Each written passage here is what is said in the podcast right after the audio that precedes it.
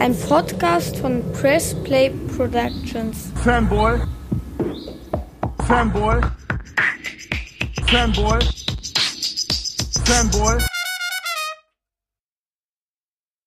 Fanboy.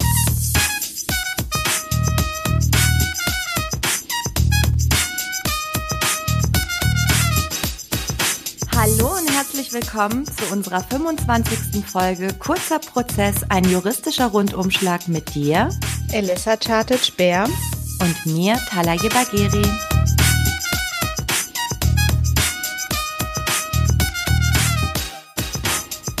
Hi Rana. Hi Liesel. Wie geht's dir an diesem Samstagmorgen? Ihr sollt nämlich wissen, liebe Zuhörerin, dass wir uns an einem Samstagmorgen die Mühe machen, unsere 25. Folge aufzunehmen. Ich habe mir heute einen Wecker gestellt. Seit dem Lockdown habe ich das nicht gemacht, aber heute habe ich mir einen Wecker gestellt, damit ich Man- aufstehe. Man verwahrlost so ein bisschen, ne? ein bisschen Morgen. schon. Aber die Sonne scheint, das ist doch schon mal was äh, Schönes hier in Köln. Und ähm, dementsprechend ist die Laune etwas besser. Und ich freue mich, dass wir heute einfach äh, uns hier sehen. Ähm, remote allerdings, natürlich nicht zusammen und äh, endlich mal wieder miteinander quatschen können, liebe Elissa. Uns wurde, vielleicht wollen wir kurz darauf eingehen, bevor wir die heutigen Themen ähm, starten. Äh, wir haben ähm, Feedback bekommen. Wir freuen uns wie immer. Ähm, und wir haben dieses Mal Feedback bekommen, zweierlei. Äh, einmal war das so ein bisschen, glaube ich, ähm, äh, insbesondere warst du gemeint und das andere Mal ich. Slang. Stichwort Slang. Wir würden viel zu viel im Slang reden. Das sei ja ganz schlimm. Hauptsächlich wurde da als Beispiel genannt Knast. Du sagst das immer, Elissa. Möchtest du dich dazu äh, irgendwie äußern? Möchtest du Stellung nehmen? Ja, also in der gebotenen Kürze. Man kann natürlich auch Gefängnis sagen, Haft sagen, Justizvollzugsanstalt ähm, und so weiter und so fort. Manchmal rutscht mir das Wort Knast raus und ich habe den Eindruck, dass viele meiner Kolleginnen und Kollegen auch so ein bisschen diesen Sprech drauf Mhm. haben. Äh, gerade die, die im Strafrecht unterwegs sind. Man fällt so ein bisschen in dieses Raussprechgewässer. Und, oder wie sagt man das? In diesen Raussprechbereich. Ja. Und ähm, das hat ähm, unabhängig davon, dass wir auch voll Slang können und nicht nur so hochgestochenes Juristendeutsch sprechen, sondern auch so ganz normal wie ehrenlos, chill mal und so Sachen. Ich meine, ich werde täglich damit konfrontiert durch meine Kinder. Ähm, aber äh, im Übrigen, ja, ich denke mal, so eine gute Mischung ist doch in Ordnung. Was ist schon dabei? Und nur weil wir Juristinnen sind, heißt das nicht, dass wir so äh, mit Stock im Arsch, sorry, äh, einfach die Dinge äh, erzählen und erläutern. Von daher Ist ja auch ein habt Podcast. bitte Verständnis ne? dafür. Ja, ist ein Podcast. Also kurzer Prozess heißt er, aber wir sind nicht bei Gericht. Äh, wir können uns in Schrift setzen und vor Gericht auch ganz anders äußern. Und ich finde, Richter machen das im Übrigen auch. Ja. Ne? Beim Familiengericht höre ich ganz oft, ja, was ist denn jetzt mit der Kohle?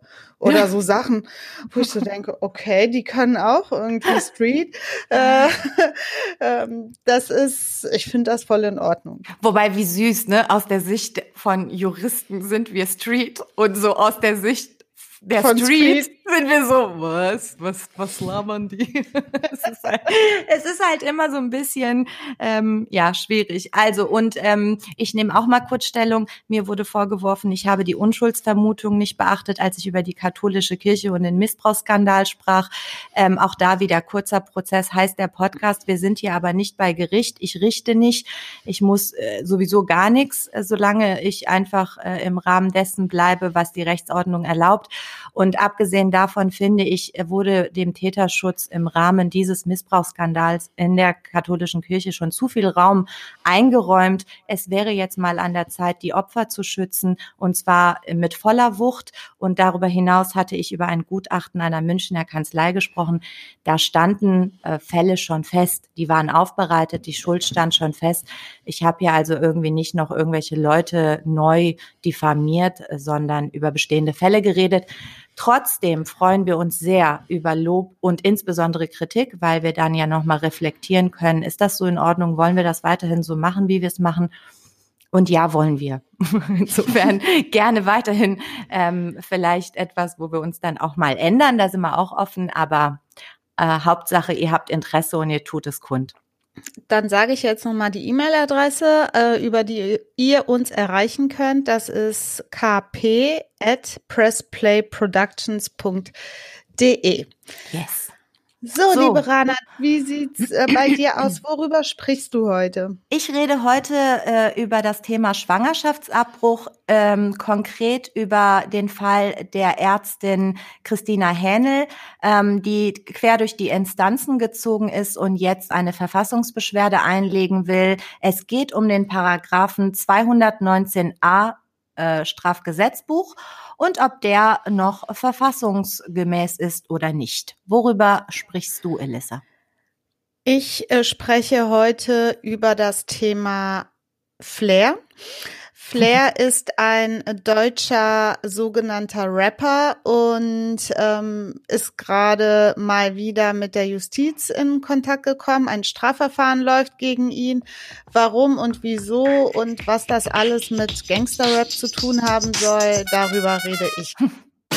Wer ist Flair? Flair ist ein ja, sogenannter Rapper ähm, heißt in Wirklichkeit Patrick Lusensky und ist in Berlin aufgewachsen, macht Musik, macht Rapmusik, hat jetzt 2019 ein Album rausgebracht.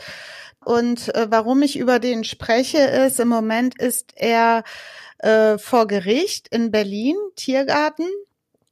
Es liegen äh, acht Anklagepunkte gegen ihn vor. Zum mhm. größten Teil geht es da um Beleidigungen äh, gegenüber der Polizei und im, im Kern gegenüber der Polizei. Mhm. Da gibt es dann, liest man irgendwie Kränkungen und Beleidigungen gegenüber einer Nachbarin, aber sorry, das halte ich für Peanuts. Ähm, das muss man nicht anklagen. Solche Verfahren werden in der Realität eingestellt. Mhm. Hier scheint es schon so zu sein, dass man äh, äh, versucht hat, so viel Anklagepunkte wie möglich ähm, zusammenzukratzen. Das muss man ihm zugute halten. Ähm, unter anderem ist auch angeklagt Fahren ohne Führerschein. Mhm. Ähm, den Zusammenhang dazu werde ich dann äh, gleich erläutern. Das ist der Mittelpunkt meiner Story heute. Wir haben uns das Video ganz genau angeguckt. Ja. Und äh, ja, der Prozess gegen Flair, der auch mit Bushido zu tun hat und auch die Beleidigungen, die angeklagt sind, richten sich gegen Bushido und seine äh, Ehefrau, also Bushidos Ehefrau, halt und diverse andere Sachen. Flair ist äh, von seiner Vita her, liest man, hat ein bisschen schwierige Kindheit und Jugend gehabt. Der Vater hat die Familie früh verlassen. Ähm, er hat dann, glaube ich, den Namen seines Stiefvaters angenommen ähm, und hat mit denen dann weiterhin in Berlin gelebt, ist dann aber als Jugendlicher ins Kinderheim oder Jugendheim gekommen. Mhm. Wie es dann mit ihm weiterging, weiß ich ehrlich gesagt nicht, konnte ich auch gar nicht so viel zu lesen. Ähm, er hat eine Maler- und Lackiererausbildung angefangen, aber abgebrochen und ist dann irgendwie zum Hip-Hop gekommen, zum. Rap. Mhm. 2003 äh, hat er, wenn ich es richtig verstanden habe, ähm, Bushido kennengelernt, 2002, 2003 und so irgendwie äh, hat Bushido dann mit ihm einen Song gemacht und produziert über sein ähm, Musiklabel. Ist, er ist ein guter Junge. Er ist guter Junge. Er ist guter Junge, irgendwie das so. Das ne? eine ist da, das ist jetzt von dir germanistisch dazugefügt worden. Das gehört da nicht hin. ja, ist recht. Dein Juristenhirn wollte es korrigieren. Ich wollte es so korrekt machen, aber das war ein Fehler. Also er ist guter Junge. Ähm, und dann haben die eine Zeit lang zusammen Musik gemacht, waren ziemlich eng miteinander, Bushido und äh, Flair. Mhm. Sind die gleich alt, er und Bushido? Ähm, also Patrick Lusensky ist 82 geboren. Ich Oh. weiß jetzt nicht, äh, der Ich ist vier Jahre jünger als ich. Bushido ist, glaube ich, so alt wie ich. Also 78er, 79er Jahrgang. Aber ich weiß es nicht. Ich habe jetzt nichts zu Bushido recherchiert. Das geht jetzt auch zu weit. und ähm, ja, dann war er irgendwie bei Agro Berlin und dann gab's Beef. Also ähm, unter dem Stichwort Beef ist äh, Flair ziemlich bekannt. Irgendwie hat er sich das total zu eigen gemacht. Für die Leute, die es nicht wissen, was heißt eigentlich Beef? Beef ist per Definition ein verbaler Streit, der durch Beleidigung auf Platten und äh, in Songs ausgetragen wird. Nennt sich auch. Disses. Du Man bist muss so es- cool. Man muss es schon ein bisschen formalisieren, weil ähm, im Sprachgebrauch, ja klar, Beef weiß man, ist irgendwie Stress miteinander haben. Ähm, ja, das ist so ein bisschen die Vergangenheit. Es gab immer wieder, das liest man auch bei Wikipedia, Konflikte mit Rappern, zum Beispiel hier von Agro Berlin Bushido. Dann gab es Beef mit Kollega und Farid Bank von 2019 bis 2017.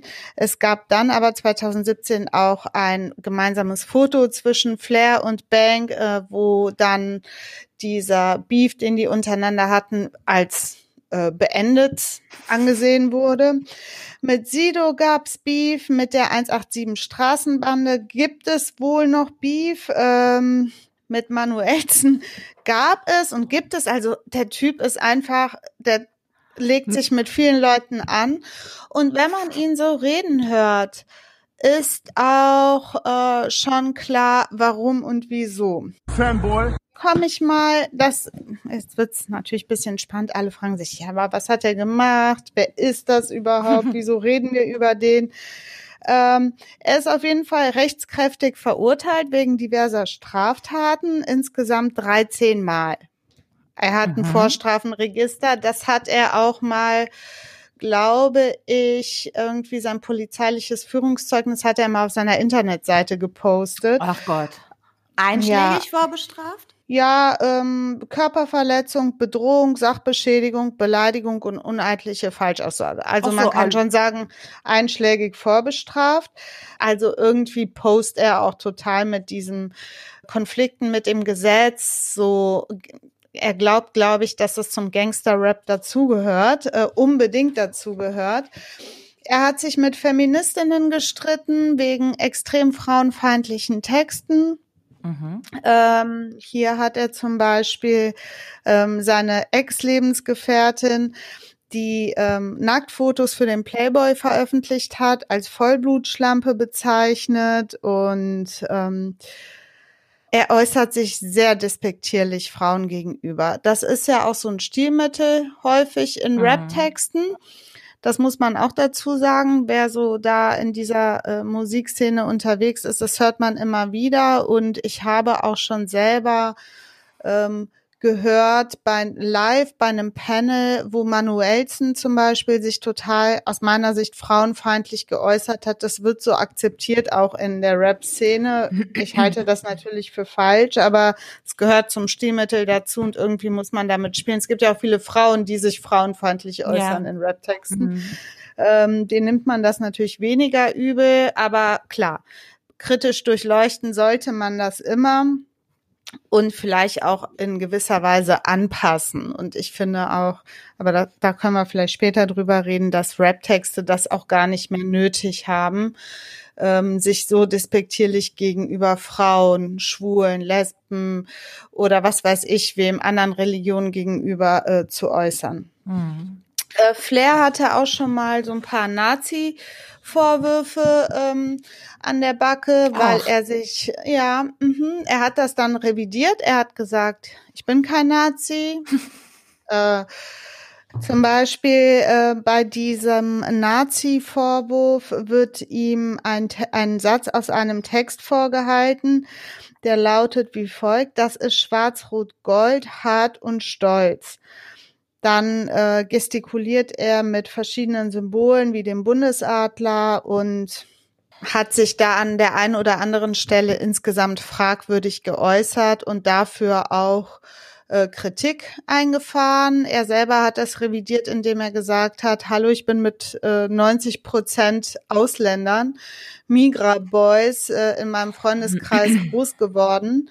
Ich habe natürlich nichts gegen die Leute und ähm, er hat sich aber auch äh, dahingehend geäußert, dass er das problematisch findet, dass die Deutschen in dieser Schamhaltung sich gegenüberstehen. Oh, ja. Dass das in anderen Ländern viel normaler ist, so stolz zu sein, Amerikaner zu sein oder stolz zu sein, Kroate zu sein oder Bosnier zu sein oder in deinem Fall Iraner oder Iraner. Ja, aber in all diesen Ich halte Beispielen, das aber ja.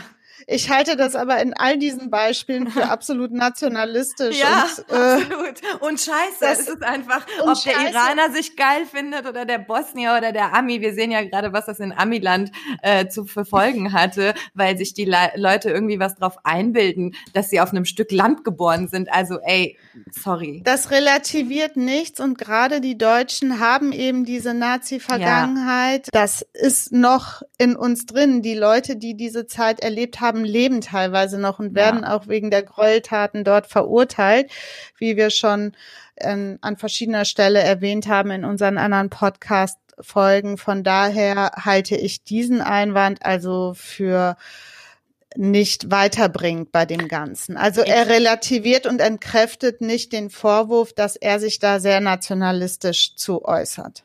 Okay, ja, ich finde, er disqualifiziert sich ja auch sonst äh, wegen anderer Sachen ähm, schon. Ja, aber aber wir reden jetzt hier nicht über Flair, weil wir ihn dissen wollen, weil wir Beef mit ihm haben wollen, weil wir irgendwie äh, denken, das ist jetzt ein Typ, über den wir reden müssen, sondern Anlass ist, dass er ja gerade, wie anfangs erwähnt, bei Gericht ist. Und äh, der Prozess hat zunächst einmal am 4. November 2020 begonnen. Mhm. Im Vordergrund steht ein verbaler, wie nennt man das? Ausraster? Ausraster, also eine absolute Grenzüberschreitung, wie ich finde, ähm, bei einer Polizeikontrolle, die am 22. September 2019 stattgefunden hat. Das Video dazu wurde von der jedenfalls seinerzeitigen Freundin von Flair aufgenommen, die war Mhm. mit dabei. Ähm, die Geschichte ist so. Flair fährt mit einem fetten Mercedes in Berlin durch die Straße. Auf dem Beifahrersitz sitzt seine ähm, damalige, vielleicht auch noch jetzige Freundin und wird von der Polizei angehalten. Das sieht er schon, dass er anhalten soll und er äh, hält auch freiwillig an. Ich weiß nicht, was die intern besprochen haben, aber die Freundin hatte sofort ihr Handy bei der Hand und hat auf Record gedrückt. Oh, So, Mann. und das heißt, sie hat von der ersten Sekunde an alles aufgenommen und das ist auch als Beweismittel ähm, in den Medien überall sichtbar. Man kann sich äh, die eigene Meinung dann selber bilden und das dient natürlich auch als Beweismittel fürs Gericht. Sie hat den ganzen Vorfall aufgenommen. Die Polizei hat ähm, Flair dann gesagt, Führerschein, Fahrzeugschein bitte. Das ist ja Standard, muss man ja Total. sagen. Es hat nichts mit Flair zu tun. Nicht, weil du ein Gangster bist oder super gefährlich bist, ähm, sondern weil das eben der Standardsatz Ja. ist. Ich bin neulich auch falsch links abgebogen, ist kein Witz. Da stand die Polizei schon und hat gewartet. Der Typ hat mich angehalten. Fahr Ja. Führerschein, Fahrzeugschein bitte. Hast du Und- dann auch, hast du dann auch gesagt, kennen Sie mich aus dem Podcast? Halten Sie mich Nein. deswegen an? Halt, nein, natürlich nicht. Ich habe gesagt, was willst du, du kleine Wurst? Normalerweise ist das SEK bei mir. Das ist nämlich exakt das, was äh, Flair dem Polizisten gegenüber gesagt hat. Dann fing Flair an, bevor überhaupt irgendwas passiert ist. Es hatte wirklich was von Schauspielschule, Showcharakter. Ähm, die Aber Freundin so auf hat dem Dorf. aufgenommen. Aber auf dem Dorf Schauspielschule. Ja, für Arme halt, ne? ähm, Ich zitiere, ich möchte diese Worte natürlich nicht in den Mund nehmen. Es hat auch nichts mit meinem eigenen äh, Street- und Slang-Charakter, der auch in mir steckt, äh, zu tun, sondern ich zitiere Flair, er hat den Polizisten wirklich wüst bestimmt. Anlasslos, mhm. ne? Aus mhm. meiner Sicht anlasslos.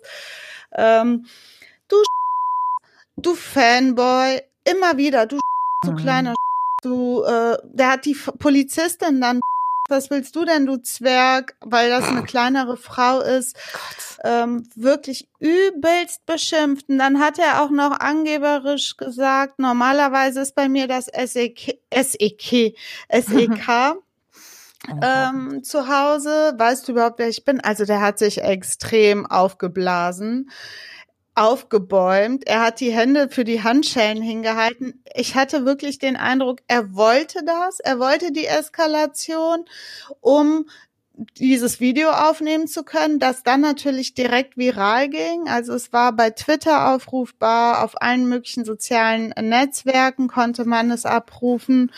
Das hat für mich auch nichts mit Gangster-Rap zu tun und auch nichts mit irgendwie Bad Boy ähm, der er ist oder unbedingt sein will, sondern das war einfach nur eine ziemlich peinliche ja. Äh, ja kleine, wurstige, ja. kleinwurstige Show aus Nee, auch Sicht. wirklich auch so, auch so, also keiner nimmt das ernst. Auch nicht so ähm, schutzbedürftige Zwölfjährige, die ihn vielleicht abfeiern äh, oder so. Die äh, keiner sieht das und denkt sich, boah, krass, der hat sich aufgelehnt gegen die Autorität, sondern jeder denkt sich, boah, was bist du für eine arme Wurst? Was soll das? Vor allem dieser arme Polizist. Ich habe mir das Video angeschaut, dass der nicht dem einfach ja. eine reingehauen hat und gesagt hat, boah, wer bist du überhaupt? Sondern da völlig ruhig blieb, stoisch und der so, Fanboy, du kennst mich, ne, du kennst mich. Was soll das? Oh Gott. Das war so schlimm. Also mir hat das echt, äh, für mich war es eine Zumutung, es mir anzugucken. Ja. Das so auszuhalten, ich fand es äh, sehr extrem und ich hatte großen Respekt vor den Polizisten, die so ruhig geblieben sind, ja. die ihm auch ausgewichen sind. Ähm, die versucht haben, die Situation zu beruhigen, ähm, die wahrscheinlich auch gar nicht wussten, wie denen geschah. Ich meine, es war nur eine Polizeikontrolle, eine Läppsche. Selbst ja. wenn sie ihn angehalten haben, weil sie ihn erkannt haben, gibt's da halt dann Führerschein, Fahrzeugschein und das ist eine Sache von einer halben Minute letztlich. Mhm. Wenn er einen Führerschein gehabt hätte, aber der ist auch abgelaufen, das ist auch ein Teil des, äh, der Anklage. Äh, nicht abgelaufen. Er hatte den noch nicht abgeholt. Also der Führerschein mhm. ist ihm wieder ausgehändigt worden äh, oder erteilt worden. Zwischenzeitlich war der wohl ohne Führerschein und er hatte den aber bei der Führerscheinstelle noch nicht abgeholt, dachte aber, da ist auch ein Zeuge zugeladen worden in dem Verfahren, dachte aber, wenn ich den nicht abhole, aber der Führerschein mir offiziell wieder ausgehändigt wird, bin ich im Besitz eines Führerscheins. Mhm aber zu dem Zeitpunkt hatte er keinen Führerschein, keinen gültigen Führerschein dabei. Das ist ein fetter Anklagepunkt. Ähm, dann gab es, ja. Ich du verstehe, hast eine Frage? Ich habe eine Frage. Du hast gesehen, ich habe mich gemeldet. Ähm, ich frage mich, wenn äh, das ist ja abgekapert gewesen, weil sonst hätte sie ja auch nicht die ganze Zeit von vornherein mit dem Handy draufgehalten. Das ist, wir sind ja hier nicht bei Gericht, ne? Ich, das muss ja nicht so feststehen im Sinne der Rechtsordnung, sondern ich vermute das einfach mal, dass das eine Show war. Äh, ist dem da nichts Besseres eingefallen? Also ich meine, er hätte ja die Poliz Polizisten viel besser viel cooler beleidigen. Weißt du, was ich meine? So, um diese Gangsterhaftigkeit zu suggerieren. Das war doch, meinst du, das, der ist zu nicht mehr fähig? Ich glaube schon. Also viele Gangster-Rapper, die man so mitbekommt, auch in Interviews und so, sind natürlich in ihren Texten total heftig unterwegs. Krasse Texte, die auch teilweise fragwürdig sind, sind aber in Interviews sieht man, hört man, dass das so smarte Leute sind, die richtig was drauf haben. Ähm, ich habe Respekt vor ganz vielen Deutsch-Rappern, mhm. äh, die ähm, unterwegs sind und gerade auch äh, Interviews geben, sich engagieren und trotzdem eine ziemlich freche Sprechweise haben in Texten, aber auch so ähm, privat. Nichtsdestotrotz ähm, schreibe ich bei keinem dieser Leute irgendwie Verstand und Geist ab. Aber bei mhm. Flair habe ich echt das Gefühl, da steckt auch einfach nichts hinter. Es ist einfach nur so hohles Gelaber. Das muss ich einfach sagen. Das ist meine persönliche Meinung dazu. Ähm, und äh, er hat auch so einen Mitläufercharakter irgendwie aus meiner Sicht, wenn ich mir so angucke, wie er auch ständig die Seiten wechselt. Erst war er mit Bushido ganz dick, da hat er sich mit Bushido gestritten. Dann wurde er als Zeuge geladen in dem Bushido-Prozess, über den wir auch schon mal gesprochen mhm. haben, gegen den Abu Chaka-Clan. Da hat er sein Zeugnis verweigert, äh, sympathisiert jetzt aber wieder mit äh, Leuten vom Abu Chaka äh, äh, Bereich, war auf der Beerdigung der äh, Mutter, die letztes Jahr gestorben ist. Also ja, irgendwie so ein Opportunist, finde ich. Ja der so für mich einfach mitläufermäßig rüberkommt. Ich finde, das ist voll over, wie der da drauf war. Ja. Und ähm, auch diese anlasslosen, krassesten Beleidigungen, es muss ja auch gar nicht sein. Man hätte das ja auch anders machen können, ohne Aufnahme und dann nach Hause fahren können und gut ist. Er wollte das und das hat ihm ja auch irgendwie so einen gewissen Ruhm gebracht. Insofern so eine gewisse Bauernschleue hat er ja dann schon, ähm, weil er jetzt bei Spiegel Online und in den Medien interviewt wird zu dem Verfahren oder versucht wird, ihn zu interviewen, weil er ein Strafprozess gegen ihn läuft, der zunächst einmal geplatzt ist, weil er seine Anwälte haben dem Gericht ähm, Atteste vorgelegt, wonach Flair verhandlungsunfähig ist. Irgendwie war er krank, ich weiß nicht, was er hatte. Äh, wenn ein Gerichtsverfahren dann länger als drei Wochen unterbrochen wird, also die mhm. Termine äh, zwischen den Terminen, ein Zeitraum von mehr als drei Wochen ähm, äh, verstreicht verstreicht, ähm, ohne dass ein Termin dazwischen stattgefunden hat, muss der Prozess neu aufgerollt werden. Das war in diesem Fall auch so. Mhm. Es wurden dann keine Sprungtermine, nennt man das, dann gefunden. Der Prozess hat dann jetzt neulich äh, wieder angefangen. Flair schweigt in dem Verfahren und jetzt werden halt Zeugen genannt. Der Polizist oder die Polizisten waren da und man liest dann so, der hat mich eigentlich durchbeleidigt. Man sieht es auch auf dem Video. Ja. So diese wirklich totale Verrohung und ähm, Verrüpelung seiner Sprache, wie gesagt, anlasslos. Ne? Es gab keinen Anlass, hat so argumentiert jedenfalls der Anwalt von äh, Flair in so eine Art Eingangsstellungnahme, kein Plädoyer. Die Plädoyers kommen ja am Schluss, mhm. zum Schluss, aber am Anfang, direkt nach Anklageverlesung, hat sich der Anwalt von Flair dahingehend geäußert, dass das ja Ausdruck der Kunstfreiheit ist und man müsste auch beachten, wer diese Beleidigungen ausspricht er als Künstler und dass das ein Stilmittel im Gangster-Rap ist und so weiter. Ich verstehe das Argument, aber wir sind ja hier nicht im Gangster-Rap. Ja. Das war eine ganz normale äh, zivile Situation im Straßenverkehr.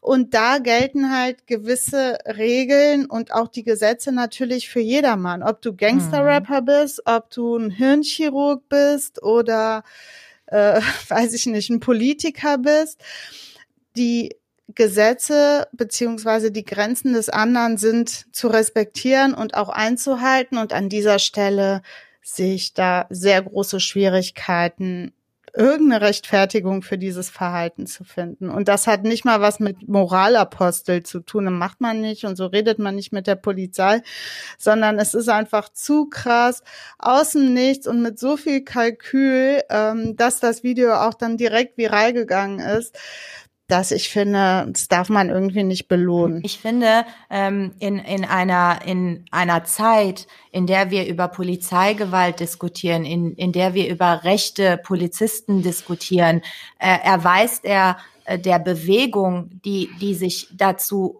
ja, die, die, die sich bemüht, diejenigen, die gute Arbeit leisten, auch zu benennen und das auch hervorzuheben, ein Bärendienst, weil am Ende des Tages ist das Wasser auf den Mühlen von denjenigen, die sagen, die Polizei wird immer angegriffen, stimmt teilweise ja auch, aber hier nur Show, also nur damit du dein Album verkauft kriegst und dann auf so eine schlechte, durchschaubare Art und Weise. Und trotzdem hast du einfach jemanden, der dich nach Führerschein und Fahrzeugpapieren fragt, so dämlich beleidigt war. Also das ist so ekelhaft, dass es aus verschiedenen Gründen und aus verschiedenen Perspektiven abgestraft gehört.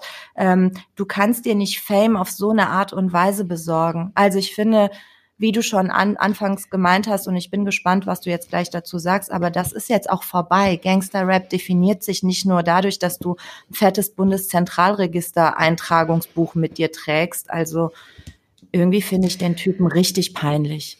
Ich finde ihn auch richtig peinlich und ähm, ich finde, das ist auch tatsächlich so, wie ich gesagt habe, die ganze Bewegung, der ganze Bereich Gangster-Rap, Hip-Hop in Deutschland, das hat sich so verändert in den letzten mhm. Jahren. Es ist viel politischer geworden. Ähm, die Texte von Deutsch-Hip-Hopern, die ich selber ziemlich cool finde, sind sprechen ganz andere Themen an, ganz andere Bände. Das ist nicht mehr dieses so, ey, du, du, du, Klar kommt das auch vor als Ausdruck von Wut und so ähm, Überkompensation von irgendwelchen Bereichen als Stilmittel, okay, aber wenn sich das ausschließlich darauf reduziert, mhm und auch, wie gesagt, die Anlasslosigkeit macht mich ein bisschen fassungslos hier, weil ich denke, ähm, das ist so durchschaubar. Das hat überhaupt nichts mit Hip-Hop und Gangster-Rap zu tun. Das ist einfach nur das Vorgehen von so einer kleinen Wurst. Ähm, und ähm, ja, auch wenn ich Strafverteidigerin bin, fällt, ich kann ja hier meine äh, private Meinung dazu äußern, fällt mir dazu auch nichts mehr ein. Natürlich kann ich den Strafverteidiger verstehen und ich würde wahrscheinlich auch so argumentieren, man ist am Ende des Tages Interessenvertreterin in einem Verfahren und guckt, wo bietet das Gesetz Möglichkeiten, jemanden auch zu vertreten. Aber hier mit so einem Generalvorwurf, es sei Schikane gewesen. Das ist so ein die, Bullshit, echt. Weil die Berliner Polizei würde ja Flair kennen. Ich meine, das ist nicht Notorious B.I.G. oder Tupac oder weiß ich nicht. Es ist halt Flair. Patrick Losensky, äh, who cares, sage ich einfach mal nur, als wenn die drei Polizisten, die da vor Ort waren, im Einsatz waren, sich irgendeinen Gedanken über Flair gemacht hätten, kann ich mir nicht vorstellen. Die haben ihn wahrscheinlich angehalten, weil er auch eine fette Karre gefahren ist. Und wir wissen ja, dass ähm, dann einfach mal so auf Verdacht hin angehalten wird. Das mag man für richtig halten oder für nicht, aber diese Eskalation ist wirklich völlig over the top gewesen. Das ist aber auch mit diesem äh, verbalen Übergriff gegenüber der Polizei in Berlin nicht der einzige Anklagepunkt gewesen. Er soll, wie gesagt, das ist aus meiner Sicht läppsch, eine absolute Bagatellangelegenheit, auch eine Nachbarin irgendwie gekränkt haben, beleidigt haben. Welche Nachbarin das ist, in welchem Zusammenhang und welche Worte da geflossen sind, das ist nicht bekannt. Ähm, er hat dann wohl auch äh, wegen Raub und Körperverletzung wurde er ganz kurz festgenommen. Da gab's Beef mit den Worten von Flair, Beef mit einem Kamerateam von RTL. Oh. Dann, was gab's halt, Fahren ohne Führerschein und so Zeugs halt. Letztlich sind das, das stimmt, Bagatelldelikte, außer dass aus meiner Sicht hier ähm, also Raub- und Körperverletzungen sind natürlich nicht immer Bagatelldelikte, aber das, dazu konnte ich nicht so viel lesen und herausfinden, worum es da genau geht. Im Vordergrund steht für mich hier dieses Video, worüber ich reden wollte und äh, das alleine reicht aus meiner Sicht für eine Verurteilung letztlich aus. Es ist auch keine, wie hier behauptet wird, Schikane seitens der Polizei gegenüber Flair. Es war eine total belanglose, normale Polizeikontrolle ähm, und es gab aus meiner Sicht keinerlei Kontext, in dem man diese heftigen verbalen Übergriffe ähm, rechtfertigen Nee, könnte. selbst, ganz ehrlich, Elissa, selbst wenn es Schikane war, darfst du doch sagen, Entschuldigung, das ist Schikane, ich gehe dagegen vor, ich versuche jetzt irgendwie das Problem zu lösen, aber das ist ja eine Formalbeleidigung, Schmähkritik. allein schon diese, dieser Passus im Video, diese Sequenz, wo er die Hände hinhält, ähm, wirklich, damit ihm Handschellen angelegt werden. Das hat wirklich so angelegt werden. Das hat wirklich was von Schrei nach, äh, bitte behandelt mich wie ein Straftäter. Ähm, insgesamt mega die peinliche Show. Naja, das Verfahren ist jedenfalls wieder aufgerollt worden. Das hatte ich ja eben schon gesagt. Es geht auch weiter. Hm. Äh, der nächste Termin steht äh, für demnächst an. Er ist noch nicht verurteilt worden und ich bin wirklich gespannt, was dabei rumkommt. Meine Meinung dazu steht also fest. Wir sind uns einig, oder? Absolut. Oder? Oder? Beef.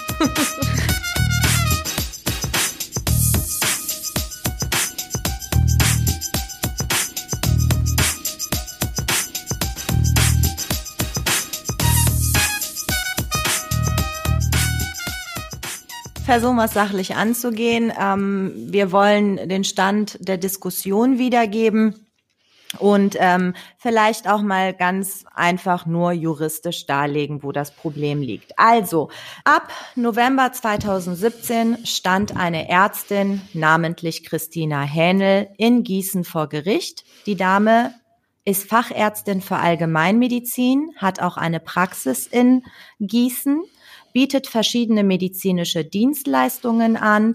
Äh, unter anderem unter der Rubrik Frauengesundheit hat sie auch das Angebot Schwangerschaftsabbruch. Damit wir ähm, vielleicht einmal ähm, den Fall von Frau Hähnel abhandeln, damit äh, wir uns mitten in die Diskussion und äh, um die Erläuterung begeben, vielleicht mal vorab. Ähm, Frau Hähnel hatte auf ihrer Webseite eben angegeben, dass sie Schwangerschaftsabbrüche durchführt. Und dann äh, gibt es eben einen Link. Klickt man auf diesen Link, öffnet sich ein Fenster und man kann seine E-Mail-Adresse eingeben. Dann erhält man Informationen zu einem legalen Schwangerschaftsabbruch übersandt. So, das ist erstmal der Fall gewesen. Nur um da kurz mal einzugreifen, ähm, wurde behauptet oder ihr vorgeworfen, dass sie Werbung für Schwangerschaftsabbrüche machen würde. Ist das Ge richtig?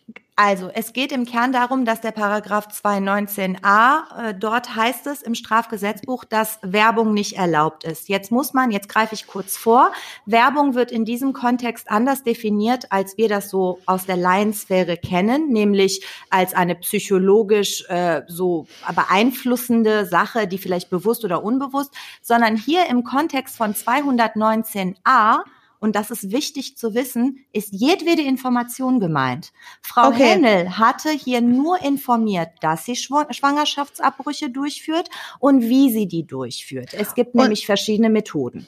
Und in diesem Kontext wird das als Werbung gewertet. So ist es, denn äh, so sagt es der Paragraph 219a in der alten Fassung, dass eben Werbung nicht erlaubt war. März 2019 wurde dieser Paragraph angeblich reformiert. Dazu komme ich gleich auch. Es hat sich nicht viel verändert. Aber Fakt ist, dass sie sachliche Informationen angeboten hat und trotzdem sie angezeigt wurde wegen Verstoß gegen Paragraph 219a Strafgesetzbuch. Wer hat sie denn angezeigt? Ja, ähm, ohne den insbesondere zwei Herren viel Plattform zu geben, vielleicht nur so viel dazu. Mitte der 2000er haben fundamentalistische Abtreibungsgegner begonnen, systematisch Strafanzeigen gegen Ärztinnen und Ärzte zu erstatten, die eben in ihrem Praxisangebot ausgewiesen haben, dass sie Schwangerschaftsabbrüche durchführen. Also über 150 Anzeigen wurden da erstattet und ähm, Bundesweit haben die Staatsanwaltschaften relativ äh, unterschiedlich reagiert. Teilweise wurde ähm, ein Ermittlungsverfahren abgelehnt, teilweise eingeleitet und nach 170 Absatz 2 eingestellt. Also Aber dann scheint sie ja nicht die einzige zu sein, die dieses Infomaterial online zur Verfügung gestellt hat. Na, naja, no, ähm, bis März 2019 war auch der Hinweis, dass du Schwangerschaftsabbrüche durchführst, strafbar. Das okay. ist erst mit Absatz 4 äh, in diesen Paragraphen 219a im März 2019. Das ist die tolle Reform. Jetzt darf der Arzt oder die Ärztin darauf hinweisen, dass Schwangerschaftsabbrüche äh, durchgeführt werden in der Praxis, mehr aber nicht. Keine also, Information, wie das erfolgt, was man mitbringen muss, wie viel das kostet. Alles das, was du sonst im Internet zu jeder scheiß medizinischen Heilbehandlung abrufen kannst, kannst du hier nicht auf der Seite des Arztes, der Ärztin oder der Klinik abrufen. Das okay, ist das ist das ist wirklich krass. Das halte ich auch für äh, absolut streitbar äh, diese Regelung. Aber vielleicht noch mal zurück zu der Ärztin. Ähm, genau. Die wurde angezeigt und das Verfahren gegen sie wurde auch geführt. Äh, Frau Hennel wurde von der Staatsanwaltschaft Gießen nach Paragraph 219a Strafgesetzbuch im Jahre 2017 angeklagt. Ähm, eben weil sie angezeigt wurde. Äh, und es ging hier eben darum, es genügt im Rahmen von 219a Absatz 1 jedwede Information, damit ist schon der objektive Tatbestand des Anbietens, so steht es im Normtext, erfüllt. So. Informationen wurden angeboten. Sie ist dann tatsächlich auch zu einer Geldstrafe von 40 Tagessätzen zu je 150 Euro verurteilt worden. Das mhm. ist nicht unbedingt wenig. Ähm, allerdings ist man dann auch nicht vorbestraft, ne, bei 40 Tagessätzen. Ja, aber sie ist verurteilt worden, was ja. ich, was ich einfach für falsch halte. Aber okay. Genau, das hat sie auch für falsch gehalten und eigentlich alle. Es gibt wirklich wenn du es jetzt mal salopp sagen willst, nur fünf Abtreibungsgegner, die so dagegen sind und die CDU, CSU. Ansonsten sind eigentlich alle sich einig. Sie ist dann in Berufung gegangen. Das Land Vor allen Dingen, ähm, da musst du ja nicht mal, ähm, da geht es aus meiner Sicht nicht mal um die Frage Abtreibungsgegner genau. oder nicht.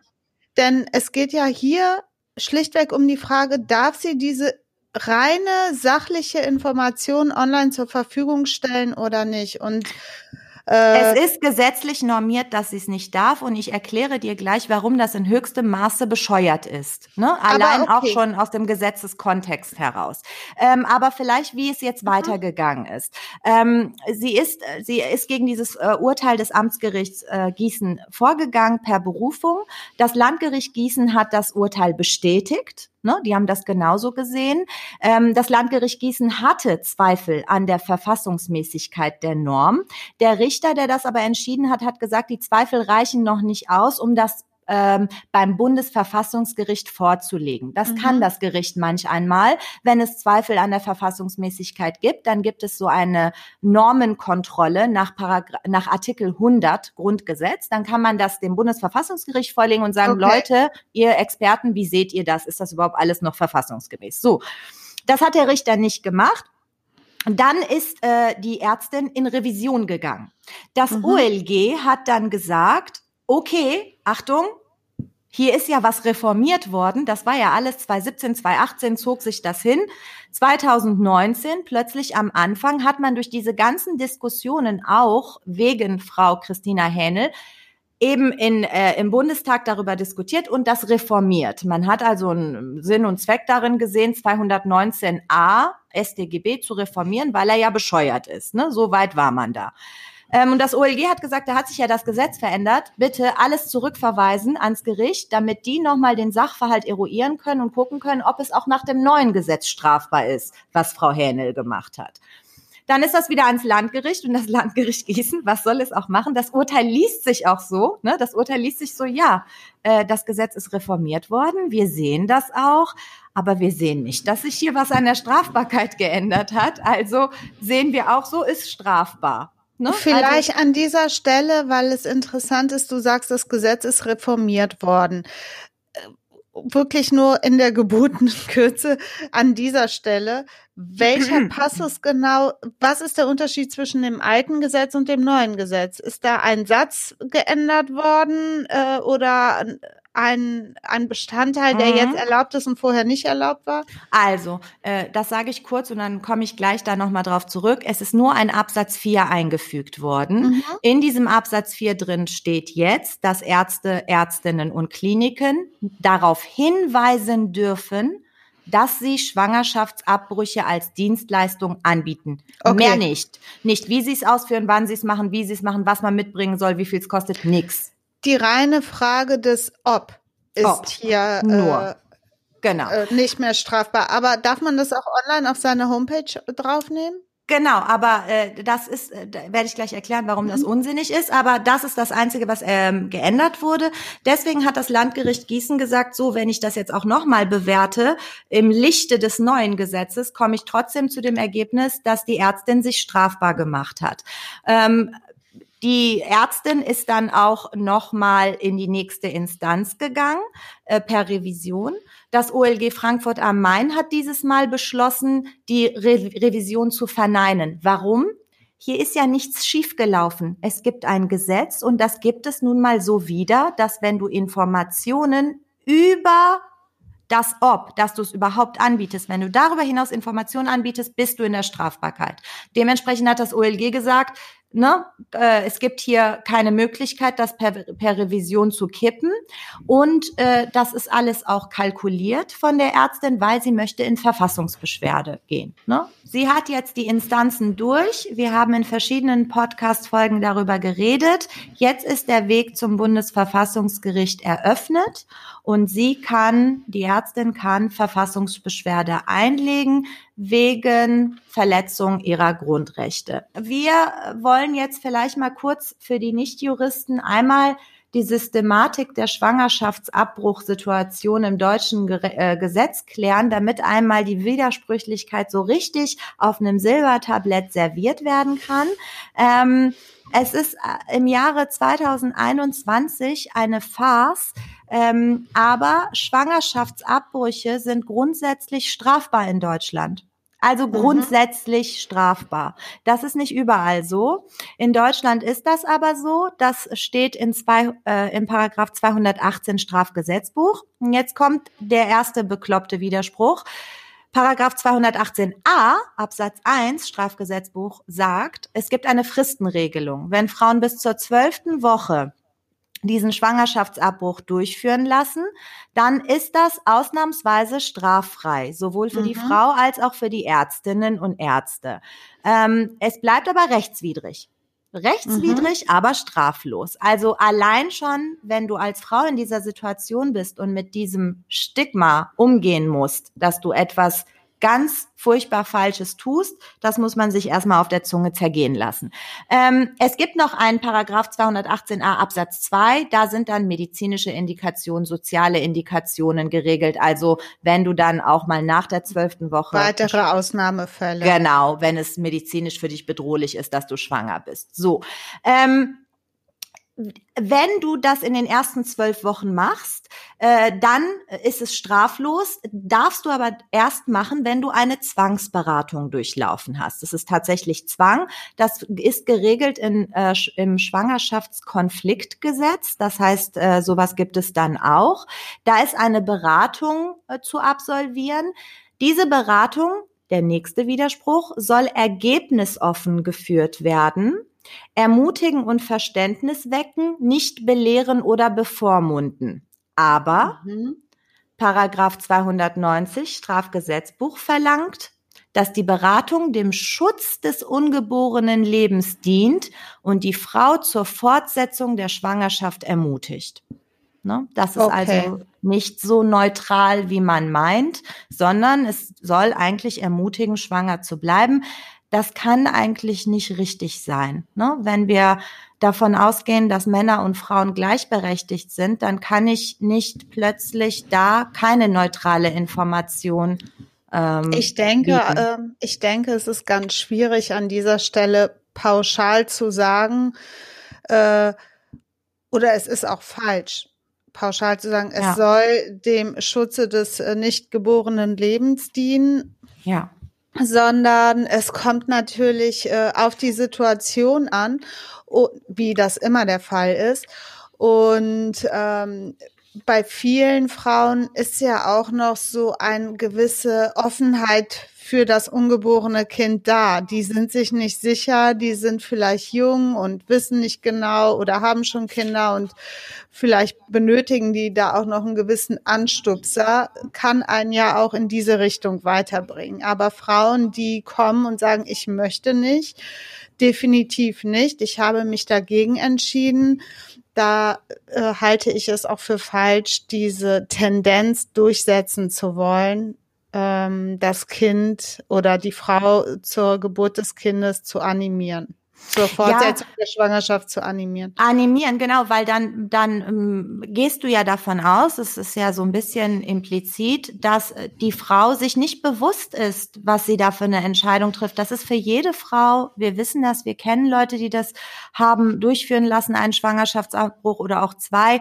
Im Laufe des Lebens ähm, äh, hat man das erlebt und mit äh, gesehen, das war für keine Frau einfach. Und äh, da jetzt einfach zu sagen, naja, die weiß ja nicht, vielleicht können wir sie jetzt ermutigen, doch schwanger zu bleiben, das würde mich in einer solchen Situation noch mehr in diesen Konflikt schmeißen. Ich brauche da neutrale Infos, ähm, damit ich auch weiß, was das mit mir und meinem Körper macht und nicht so, sind sie sich sicher? Nein, also das meine ich auch nicht. Aber bei Bedarf, wenn Frauen kommen klar. und sagen, ich bin mir nicht sicher. Na klar gib mir irgendwie ein, äh, einen Anstoß in irgendeine Richtung, vielleicht bringt mich das weiter, dann ist das natürlich auch richtig ähm, offen und auch äh, mit Tendenz zur Schwangerschaftsfortsetzung zu beraten. Aber egal, es ist äh, eine Pflichtveranstaltung, die ja. muss man durchziehen. Ich halte die Verfassungsbeschwerde von Frau Hähne für sehr wichtig, weil wir uns einfach auch nochmal vor Augen führen müssen, in aller Deutlichkeit, ähm, dass die Schwangerschaftsabbrüche, also auch Ärztinnen und Ärzte, die das durchführen, immer unter Strafandrohung stehen. Das heißt, das deutsche Recht kriminalisiert Schwangerschaftsabbrüche. Das ist wirklich extrem. Das sind also weiterhin Tötungsdelikte. Das ist auch in dem Abschnitt im Strafgesetzbuch geregelt, wo Tötungsdelikte geregelt sind, wobei strafrechtlich der Schutz des Lebens erst mit der Einleitung der Geburtswehen beginnt. Also erst dann spricht man von strafrechtlichem Leben. Ähm, und trotzdem ist das hier geregelt und es wird nicht, und das soll es eigentlich, als medizinische Dienstleistung für Frauen in zumeist schwierigen Lebenssituationen anerkannt werden. Das ist wenn man sich vor Augen führt, die Zahlen, 60 Prozent der Frauen, die eine Abtreibung durchführen lassen, haben schon ein oder zwei mhm. Kinder. Die wissen, was das bedeutet. Das sind nicht Leute, die einfach mal so beim One-Night-Stand schwanger geworden sind und ja, jetzt muss ich aber unbedingt abtreiben. Also es ist einfach eine andere Lebensrealität und dass da Männer meinen, entscheiden zu müssen, allen voran Männer bei der CDU, CSU, dass eine Frau ab dem Moment, wo sie schwanger ist, einfach ihre Lebenswirklichkeit verliert, ihr Selbstbestimmungsrecht verlieren soll und sich nur noch dem unterordnen soll, dass sie diese Gebärmaschine für einen Zellhaufen ist, der nochmal medizinisch habe ich jetzt nochmal recherchiert, damit ich keinen Quatsch erzähle. Man sagt medizinisch herrschende Meinung, erst ab der 24. Schwangerschaftswoche ist es aufgrund der fortgeschrittenen pränatalen Intensivmedizin möglich, von potenziellem Menschenleben zu reden. Also dann ist es eher eine Chance, dass dieser Fötus überlebt. Bis zur 24. Schwangerschaftswoche, herrschende medizinische Auffassung, überlebt dieser Fötus außerhalb der Mutter nicht. Sprich, das muss man ja davon ausgehen. Davor ist es einfach intrauterin lebt es, aber es ist ein Zellhaufen und kann alleine ohne die Gebärmutter nicht leben. Ja, also ein Zellhaufen ist es mit Sicherheit am Anfang, aber dann und zwar auch schon vor der 24. Ja, Woche nicht. Es geht äh, denjenigen, äh, die gegen die Abtreibung sind oder das nur ganz äh, ähm, unter ganz strengen Voraussetzungen vornehmen lassen, straflos vornehmen lassen äh, wollen, nicht darum, dass zu dem Zeitpunkt, dass zukünftige Kind, sage ich mal, der zukünftige Mensch nicht überlebensfähig ist, sondern um die Prognose, wenn sich alles normal weiterentwickelt, da, dann entsteht menschliches Leben daraus. Das muss man, denke ich, auch unterscheiden. Nichtsdestotrotz halte ich äh, auch hier, wie das war ja der Anfang äh, von dem, was du gerade gesagt hast, die Verfassungsbeschwerde für richtig und die strafrechtliche Verfolgung der Ärztin, die die Information zur Verfügung stellt für etwas, was sie macht, was sie legitimerweise macht, für, für richtig. Ja, wir, wir müssen uns hier einfach mal vor Augen führen, das, was ich jetzt erzählt habe über konkrete Strafandrohungen und ähm, Menschenleben, ab wann zählt das, ab wann zählt das nicht. Mir geht es einfach nur darum, wir dürfen diese Entscheidung äh, nicht äh, religiös äh, führen, also weder christlich noch islamisch. Das Judentum steht da so, was Föten angeht, hat es eine andere differenzierte Auffassung, aber im Islam und im Christentum zählt das ab der Befruchtung, ist das Leben und ist mhm. schützenswert. Mhm. Letztlich hat das Bundesverfassungsgericht im Jahre 75 und im Jahre 93 zwei Entscheidungen getroffen, Achtung, Elissa, Schwangerschaftsabbruch römisch 1 und Schwangerschaftsabbruch römisch 2. Ähm, da hat es sich mit diesem Thema auseinandergesetzt und, ähm, und äh, wird einfach, da, da merkst du auch noch 93, da ist ein ganz anderes Verständnis von Mann und Frau. Die Frau und ihr Selbstbestimmungsrecht wird einfach ganz klar als subsidiär betrachtet zum Schutz und da ist das erstmalig aufgetaucht, denn 1975 hat das Bundesverfassungsgericht die Figur der Staats staatlichen Schutzpflicht entwickelt und gesagt, das nicht geborene Leben ist eben auch schützenswert, hat also ein Recht auf Würde, Artikel 1.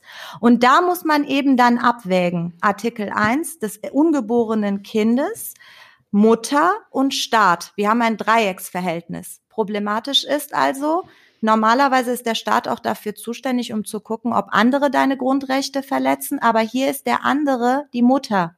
Sprich, es gibt eine Zweiheit in der Einheit. So sagt es auch das Bundesverfassungsgericht. Und deswegen haben sie es versucht, irgendwie so ein bisschen aus meiner Sicht völlig falsch und schematisch zu lösen. Da, daher ist das, dass es immer noch unter Strafe gestellt ist, weil der Schutz des ungeborenen Kindes wird höher gestellt als das Grundrecht der Mutter auf Selbstbestimmung und äh, dergleichen. Aber sie darf ja, sie darf ja abtreiben.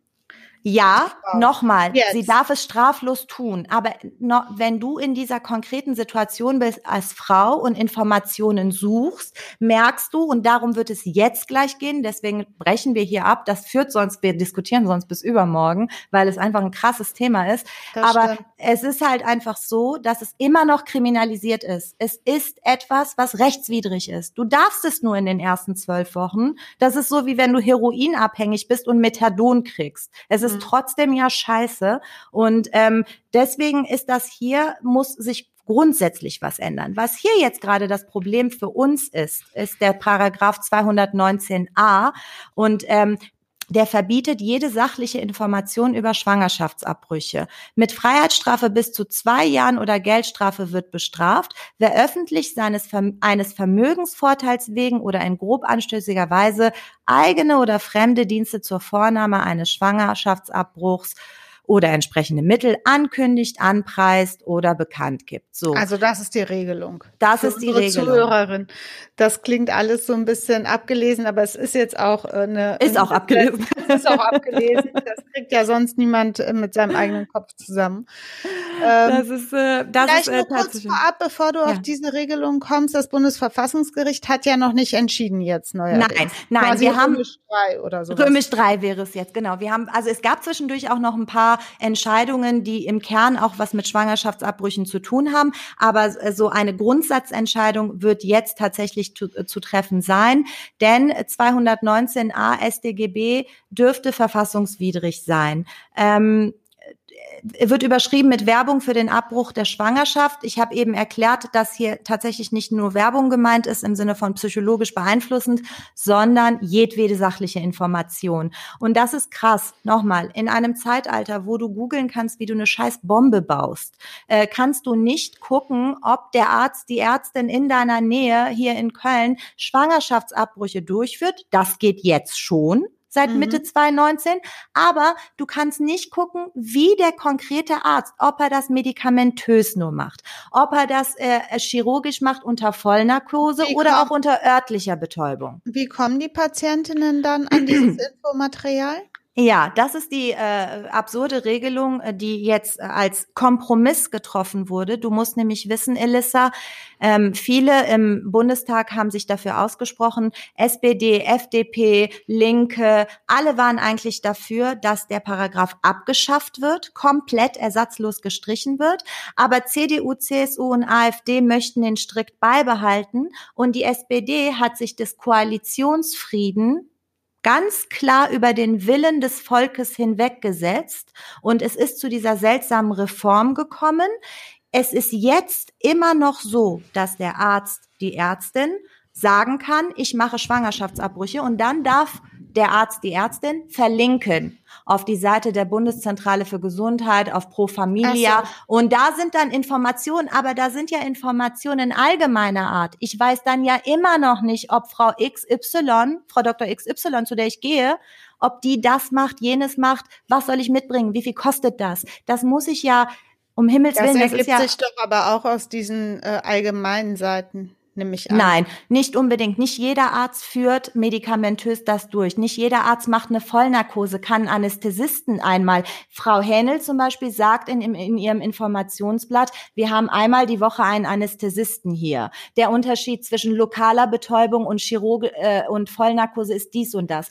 Diese allgemeinen Informationen kannst du dir als Betroffene mühsam zu, zusammensuchen. Aber mhm. Entschuldigung, dass mein Informationsrecht sagt, ich soll einfach an die Sachen rankommen. Wenn ich google Schwangerschaftsabbrüche, landest du erstmal auf, die, auf der Seite von diesen Fundis, äh, teilweise von Amiland inspiriert, die dann wirklich erstmal erzählen, die das mit dem Holocaust vergleichen. Frau Hähnel musste sich das anhören, dass sie tatsächlich hier systematische Vernichtung vornimmt, ist dagegen vorgegangen, hat auch Recht bekommen. Aber Abtreibungsgegner dürfen durchgehend das mit dem Holocaust vergleichen, ohne mhm. dass dagegen vorgegangen wird. Es ist hier eine Gewichtung, Elissa. Es geht darum, auf welche Seite will sich der Staat stellen.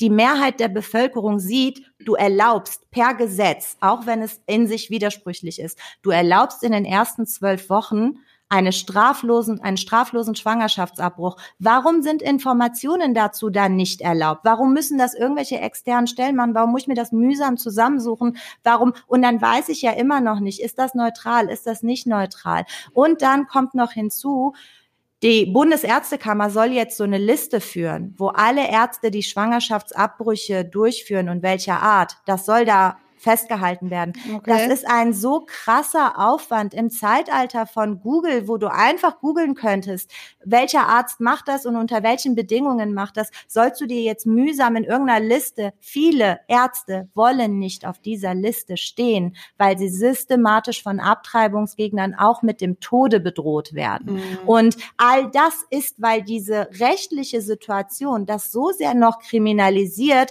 dass sich vermeintliche Fundamentalisten tatsächlich im Recht fühlen. Gibt es denn jetzt noch Regelungsbedarf oder ist das jetzt abschließend erstmal geregelt mit dieser 219a? Das wird jetzt die Verfassungsbeschwerde äh, entscheiden, denn die Reform des 219a war keine, ähm, und zwar aus verschiedenen Gründen. Ähm, einmal habe ich ja gesagt, wegen des Koalitionsfriedens wurde der äh, Volkswille eigentlich nicht berücksichtigt. Dann, ähm, wie so oft bei Reformverfahren, völliges Ungleichgewicht. Wir leben in einem säkularen Staat. Der Staat ist zur Neutralität verpflichtet. Auch darüber haben wir relativ häufig mhm. geredet. Trotzdem wurden in einem extremen Ausmaß bei der bei dieser Reformbewegung Religionsvertreter gehört. Es wurden bei diesem Gesetzgebungsverfahren, auch darüber haben wir oft geredet, es werden Stellungnahmen eingeholt. Die Politiker machen Gesetze nicht allein, sondern das wird alles eben nochmal komplett differenziert beobachtet. Es wurden 18 Stellungnahmen eingeholt. Allein äh, sechs davon waren von kirchlichen und kirchennahen Vereinigungen. Und Achtung, alle von denen waren dagegen, dass der gestrichen wird, dieser Paragraph 219a. Ich habe mir die Stellungnahmen durchgelesen. Die haben keine Argumentation dafür. Die begründen das religiös. Aber wir sind ein säkularer Staat. Es darf nicht aus religiösen Gründen in mein Selbstbestimmungsrecht als Frau eingegriffen werden, weil so die Argumentation wenn ich schwanger werde, ist ja eine Sexualität davor gewesen. So, und dazu habe ich mich ja konkret entschieden. Und jetzt muss ich es auch dulden, schwanger zu bleiben und dieses Kind auszutragen. Es ist meine Pflicht. Was so wird es. Scheiß. Das wird so argumentiert. Also Heute. sorry, das ist wirklich äh, für mich in heutigen Zeiten überhaupt nicht tragbar. Auch mit dem mit dem gewissen Selbstverständnis, was man so in sich trägt als Frau, als selbst als Mutter. Ne? Ich habe ja Kinder. Nee, das kann ich überhaupt gar nicht. Elissa, der Geist des, warum es das dir und mir aufstößt und eigentlich allen, die normal denken können, der Geist des Gesetzgebers von 1933 wirkt hier weiter. Von da ist dieser Paragraph in der Zeit. Damals hielt man Frauen für so willensschwach, dass sie durch leicht zugängliche Informationen über Schwangerschaftsabbrüche überhaupt erst zur Abtreibung animiert werden Mhm. können. Ich meine, was für einen, äh, ne? Ich bin jetzt schwanger zum Beispiel im dritten, so zweieinhalbten Monat und dann lese ich durch Zufall bei Google, Christina Hähnel sagt, wie sie in ihrer Praxis äh, Abtreibung machen. Denke mir, so, boah, toll. Boah, das heute am Samstag habe ich noch nicht viel vor, das mache ich doch mal schnell. Äh, völliger Blödsinn und so so asozial sexistisch eigentlich, dass man äh, wieder denkt typisch CDU CSU und ähm, und das wirkt weiter und auch die Rechtsunsicherheit, mit der Ärztinnen und Ärzte äh, umgehen müssen, wenn sie Schwangerschaftsabbrüche durchführen. Es wurde vom Statistischen Bundesamt erhoben, dass seit 2005 40 Prozent weniger Ärzte Schwangerschaftsabbrüche durchführen. Es gibt ganze Landkreise, Orte und Bundesländer, wo es keinen Arzt mehr gibt, der so etwas tut. Mhm. Und dann begehen Frauen, das sagt Frau Hähnel auch in einem Podcast, dann begehen Frauen Suizid oder Suizidversuche, weil sie mit diesem, weil sie damit nicht klarkommen, dass sie schwanger sind, sei es, weil sie vergewaltigt wurden, sei es, weil da, die die Pille nicht vertragen haben, was auch immer. Aber sie wollen dieses Kind nicht. Sie haben sich dafür entschieden und es gibt niemanden, der ihnen diese Dienstleistung anbietet in einer Welt, wo du alles machen kannst, fast. Ne? Du kannst dir die Brüste bis über den Kopf hinaus vergrößern und das ist irgendwie nicht problematisch. Meinst du denn aber, das Verfassungs äh, Bundesverfassungsgericht sieht das ähnlich und hält die Regelung für rechtswidrig? Das Bundesverfassungsgericht wird jetzt hoffentlich im Jahre 2021 nach 75 und 93 das dritte Mal darüber entscheiden müssen. Und ich hoffe einfach, dass man, dass die Gleichberechtigung von Mann und Frau und das Selbstbestimmungsrecht der Frauen als wichtig erachtet wird und dementsprechend eine sinnvolle Entscheidung ergeht, dass nämlich Paragraph 219a Strafgesetzbuch verfassungswidrig ist und ersatzlos gestrichen werden muss.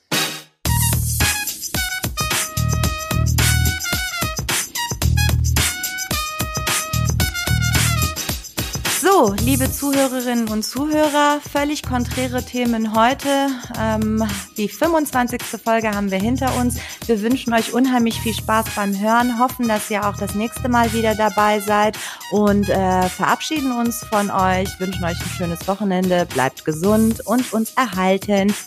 Wir freuen uns auf euch in zwei Wochen. Bye bye. Ade.